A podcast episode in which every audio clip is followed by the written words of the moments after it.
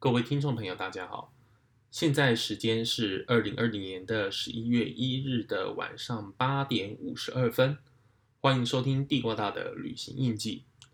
相信每个人的内心或多或少的都对周遭的事物保有一些好奇心，进而在过往的时空中与自己的脑海里留下一些专属于自己的记忆。而今天要带大家回到的，则是于在我记忆中的那一个区块。这个区块呢，它位于台北市的信义区，它是一个重要的商业中心、政府所政府机关所在地以及企业总部的区块，也就是信义商圈。它是于一九七零年代台北市政府所提出的副都心计划，总面积约一百五十三公顷。于一九八零年代开始进行开发，目前呢，这个区域的开发计划已经多半接近完工。大约最后一栋会完工的建筑，目前根据网络上能够查到的资料，大约是在二零二四年，还会有一栋新的酒店。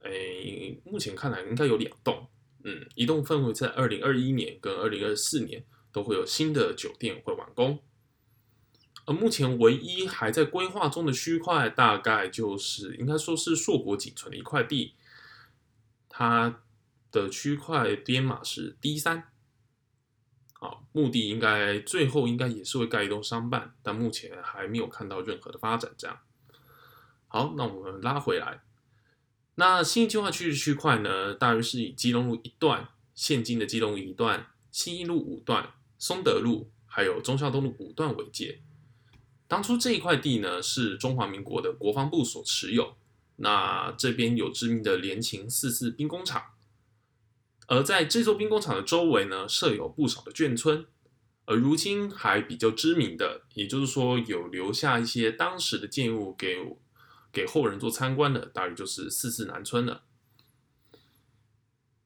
而台北市呢？将这个区块的，将这个区块呢，分别大大小小的给予了不少的编号，那分别代码为，诶，主要代码有 A、B、C、D、E，由这五个英文字母当开头，后面加以不同的数字做区别，而主要知名的比较方形完整区块呢，分别如果从地图上来看，应该是 A、B。A、B、D 这三个，这三个字母为开头的地块，它是属于比较方形完整的。那第一栋主完工的建筑呢，应该是世贸大楼，它完工于一九八六年，也就是所谓的世贸一馆。我还记得在大概今年的今年的大六月吧，有在。有在捷运信义线上有遇到一位马来西亚来的客，马来西亚来的观光客，嗯，是今年六月嘛？应该不是，应该是去年。今年因为疫情的关系，基本上应该是没有观光客有办法来的。去年啊，去年的六月有遇到一位马来西亚来的观光客，那那时候我跟他聊了聊天，他的中文也算不错。他那时候说，呃，他想要去台北一零一跟世贸中心看看。我说，大部分的观光客多半是都会前往一零一参观，是嗯，算是蛮常见的。但他怎么会特别想要去世贸易馆呢？我说，现在世贸易馆也没也也那那个时候啦，也没有什么展览啊。他说，因为他当初就是在世贸易馆对呃那边的场馆施工的员工之一，他曾经有参与那边的工地工程。有挖过地基，甚至也还有铺过瓷砖、水泥等等的，有参与那边的建筑设施。但他工作完成之后，就回到了马来西亚。所以呢，他想要趁他目前还身强体壮的时候，看约在那个时候看约应该五十多岁左右。他说他带着他的家人一起来到台北，就想来看一下他当年。施工施工的地方，如今到底是什么样子？嗯，他是这么说的啦。好，那我们再拉回来。那大概一九八六年、一九八八年，一直到一九九零年，就陆续完成了一些公建筑，像是台北市政府、台北市议会、还有世贸中心。那当时第一个五星酒店君悦酒店也在那个时候进来了，也就是现在的 Hyatt 君悦酒店，它是在一九九零年代建成的。那再来陆陆续续一直过来，一直到我会开始有印象的区块，大概是在一九九七年。一九九七年的年代，那个时候捷运即将要通车了，哎，还是已经通车，我有点忘记了。对，那那个时候来到新义计划区，最兴奋的一件事情，大概就是去逛当时蛮新潮的百货公司。因为当时如果回到那个时候，如果你要逛百货公司，来到台北市的话，基本上就西区这个选择，像是什么呢？像是站前的星光，在台北车站那一带，站前的星光跟中山现今捷运中山站的南京南西一馆，对。也就是本馆部分，对，在那时候只有这两个地方可以逛到百货公司。那当然还有其他的，像是目前是海霸王的力霸百货啊，在当时也有两个点。那还有一叠百货，嗯，如今都不在了。对 对，好，反正总之，当时如果你想逛百货公司，你就只能到台北市的西区。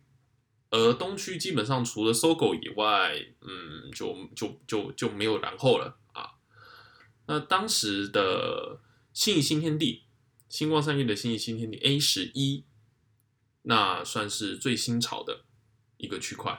嗯，在当时有很多，呃，除了除了商办逛起来的空间很大之外，还有最令人感到兴奋，对小朋友来说感到最令人兴奋，大概就是对面的微秀影城了。其实，在当时也不完全叫微秀影城啊，前面应该还要多两个字，叫华纳微秀影城。为什么呢？因为当时的，因为当时的外墙上基本上是可以看到华纳两个字的，就是华纳影业的 Warner Brothers 的那两个大大的 logo。那同时你还会看到有那个兔宝宝跟对那些什么崔弟啊，然后还有比比鸟啊。对这一些卡通人物的雕像，哎，算雕像吗？不然就是吉祥物的存在在整个影厅之中。在早些年的时候是这样的，后来可能因为有几经经营权易手的关系，所以华纳兄弟就把这个这些印象的标志给消失掉了，而只剩下后面的微秀影城，而一直到现在这样。这个商场跟影城就是完工在一九九七年。算是 B to C 的 to C 的部分，对，算是当时逐渐要发展起来一个讯号吧。哦，再来我们就会到的两千年，两千年的时候，ATT for Fun 现今的 ATT for Fun 的位置开始有了新的百货，但但在那个时候其实不是 ATT for Fun，我记得那时候应该是叫纽约纽约，嗯，也是一间蛮新潮的百货公司。那当时的产品走向，与台湾来说，绝大部分都是日系的百货公司居多，像是星光三月是星光集团跟日本的三月百货所合资的形成的百货公司，而在天母地区，则是大业集团跟大业建设集团跟那个日本的高岛屋塔那个塔卡西玛雅百货所联合形成的大业高岛屋百货，基本上都是日系百货为主啊。至于比较美国风的，倒还真的没有。而纽约纽约就是一个刚好补上的这个缺口。呃，对。那如那后来因为美国纽约也因为时空的迁移的关系，可能经济状况也有经济环境也有所的改善，哎，改变不一定是改善，改变。所以现今就改成了 AT for fun 这样。好。那再来那个时候，我们再往下看的话，就会到信义新天地啊。信义新天地，也就是新新天地，基本上是星光集团的四间百货，如今有四间百货。那它分别建立的，也就是说，分别开幕的顺序，分别是地号为 A 十一，再是 A 八，再是 A 九，再是 A 四。对，信义区共有四块百货。那据说有一个消息是，其实当初星光集团应该是想要拿到 A 十一、A 八、A 九还有 A 十的，而不是 A 四。那很有趣的是，A 十后来最后是被也是几经易手了，现在是微风的，对，但其实严格来说，应该说是富邦 MOMO 集团先拿到，原本那边应该是富邦 MOMO 的百货公司，那后来又转手给了微风集团，所以现在是微风松糕这样。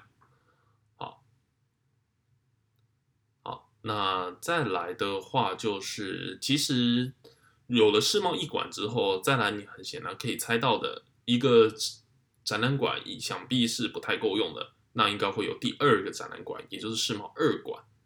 那如今的世贸二馆去哪了呢？呃，世贸二馆后来被那个南山人寿的南山集团给易手给拿掉了，所以现在的那一块。原本是一栋什么样的建筑？原本就是一栋大概也不高啦，大概两三两三层楼的，诶，铁皮屋吗？嗯，感觉有点像。然后是个土比较偏土黄色的包，嗯，包装，呃，应该包装得怪，土黄色的外观吧。对，那那个时候什么样的展览会办在这里呢？基本上当世贸艺馆的展期瞧不拢的时候，或者说展期太满，而导致没办法塞进去的时候，对，就是因为很多厂商都想办法要在世贸艺馆来充人气嘛。但是如果抢不到的话，那就会寻求二馆跟三馆的帮忙，或者说啊，这个展览可能够大，像是台北国际书展，因为它展览够大，所以一二三馆都会参加。这样，好，那。那所以那个时候世贸二馆就兼就肩负了这样的角色，就是分担一些可能比较小型的展览这样子。好，那世贸二馆供出来之后，再就过世贸三馆，嗯，然后再来印象比较深刻盖成的大楼，大概就是台北一零一了。我在当时真的是蛮吓怕的，对，台北一零一盖成的。对，就看它一层一层楼的盖起来，那外观基本上是采用竹子的设计理念。我印象中吧，好像是竹子的节吧，一节一节的这种设计理念，一栋一栋把到啊盖出来的这样。那这个是台北一零一，嗯，那时候我记得印象比较深刻的就是有一些可能真的蛮少人会听过的店会设置在里面，像是。其实，在以前里面是有一间书店的，但我点一时间我有点忘记名字了，好像在零八还是零九年的时候撤走了，而且是一间新加坡商的书店，他卖的书基本上跟其他地方很不一样，它也跟敦南成品进行的有一个区别。对，记得那时候好像是卖旅行类的书比较有名吧，对，有点忘记名字。但我记得那边有间新加坡商的书店，整体逛起来还不错。嗯嗯，可能还真的没啥人吧。对，然后再来的话，我们就再继续。那这个大概第一期的工程大概就是到这个地方结束，但是是这个时间点会在大概二零一零年的二零一零年的前后。那在二零一零年之后，陆续比较完成的大概就是最知名的，大概就是市府转运站了。对，市府转运站，因为以前台北市的转运站基本上只有就是台北转运站，也就是现在的台北车站对面的那一栋，对面的那一栋那一块，以及以前的台汽北站、台汽西站，还有台汽东站，嗯，台湾汽车客运公司。那后来台湾汽车客运公司改民营化成了国光，所以就是。那基本上就是有台北西站、台北台呃对台气西站、台气北站，还有台气东站。那台气西站主要要嗯主要可以搭乘的车，基本上就是呃不外乎就是去机场，嗯去桃机桃园机场。那以前叫中正机场，后来改名为桃园机场。然后再来就是去基隆啊、法鼓山啊、金山啊等等等的，会在那块搭车。而台气北站搭乘的就是去那个呃去哪里啊？像是林口，哎，对，林口、桃园、杨梅、新竹、苗栗这些区块。那还有一些，那还有一些再往南的，基本上也都是在那一带发车。好，那后来这一些我们就那，因为那时候民营的客运业者越来越多。那后来现在就统一成了到了台北转运站里面，那呃并入到了那个叫做金站时尚广场里面，哦，这个就是后来的一段故事。而市府转运站，那这时就重新的呃新建的启用，呃取代的一些功能，这样。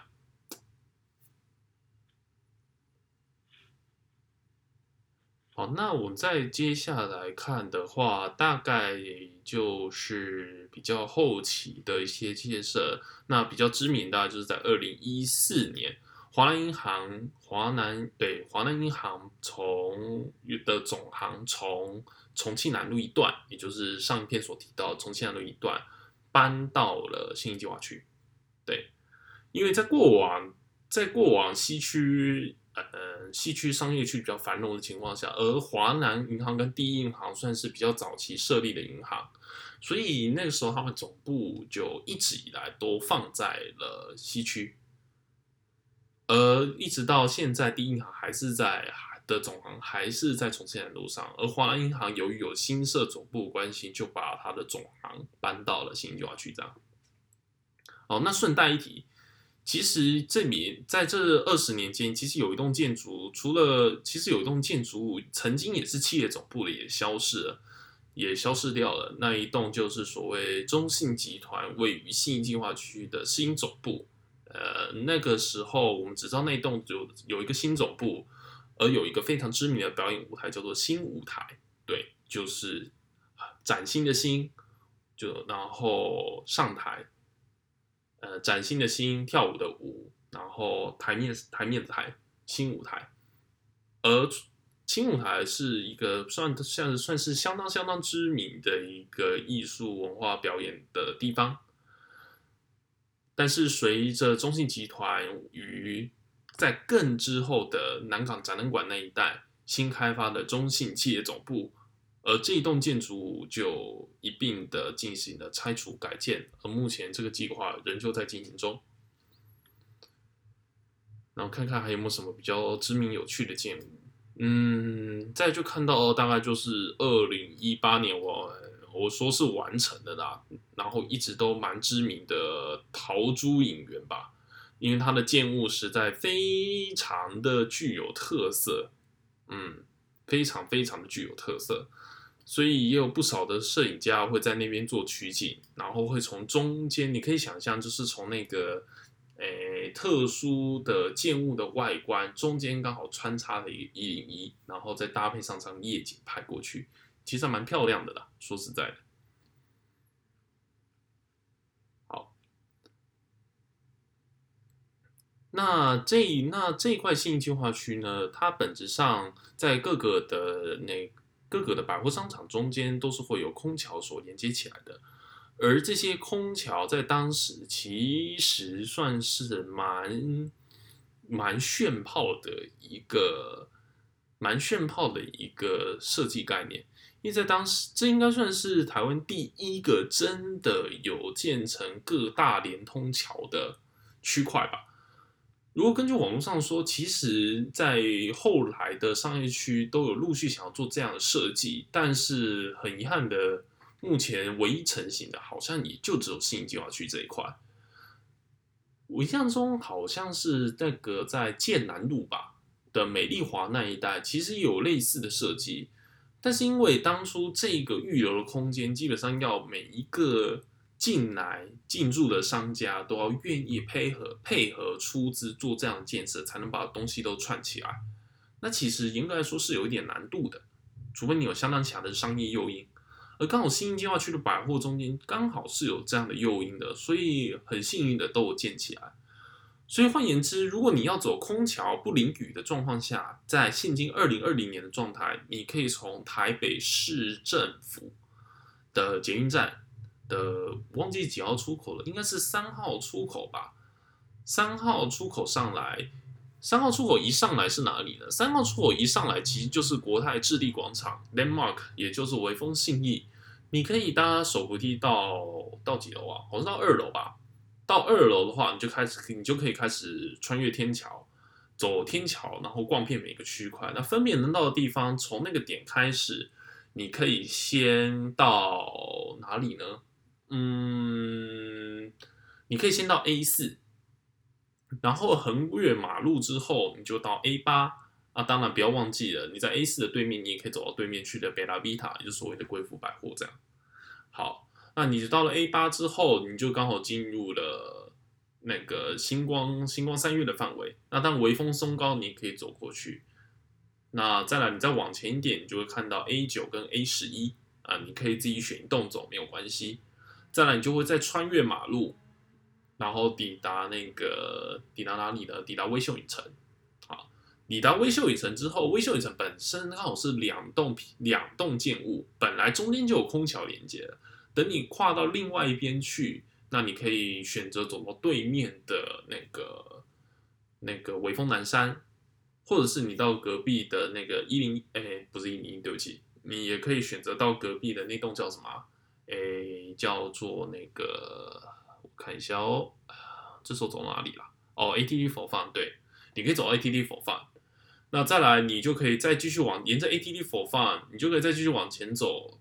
天桥，你就可以到台北一零一，而台北一零一基本上的购物中心里面本身有分三环，对，它刚好是三个区块所组成的，所以你就大概记一下，你是在信义环、松智环，还是还有个环是什么？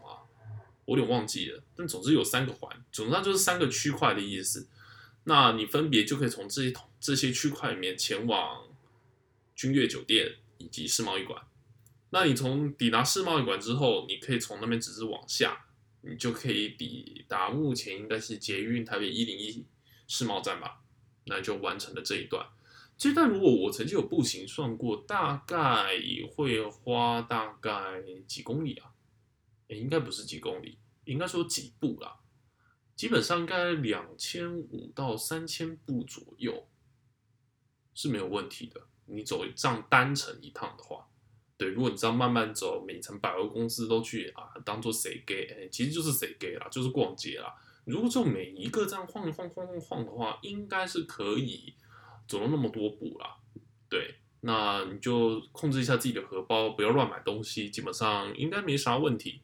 如果雨天你真的不知道要去哪里走一走、动一动的话，而你又非常想活动一下筋骨的话，我觉得这是一个不错的路线。好，哦，我顺便查到了一下，哦，其实，在二零二二年，哎，是二二吗？对，预计完工好像是二零二二年。那个以前的那个中信集团总部的新舞台会再盖一栋楼高两百八十公尺的 Taipei Sky Tower，感觉好像也蛮有趣的。那看来到时候的百货公司竞争越来越激烈吧。而在大概假日时分，基本上这个区块都会有非常多的、非常多的街头艺人，非常多的街头艺人、艺文团体，甚至是一些活动都会在这一带举办。那如果你想要寻求一些、寻求一些刺激快乐的话，基本上这边夜店也算是蛮知名的。那比较知名的几间都是在微秀以及那个 ATT for fun 这一带。那很显然的，因为这里主要原始的核心目的基本上就是商业区以及政府机关所在地，所以也会有一些驻台的外交机构，分别就是某某某某办事处，对，什么什么某某国驻台北地区办事处这样子。好，那其实本质上来说就是大使馆嗯，只是因为一些嗯特殊的政治因素，所以我们只能说它是一个办事处这样。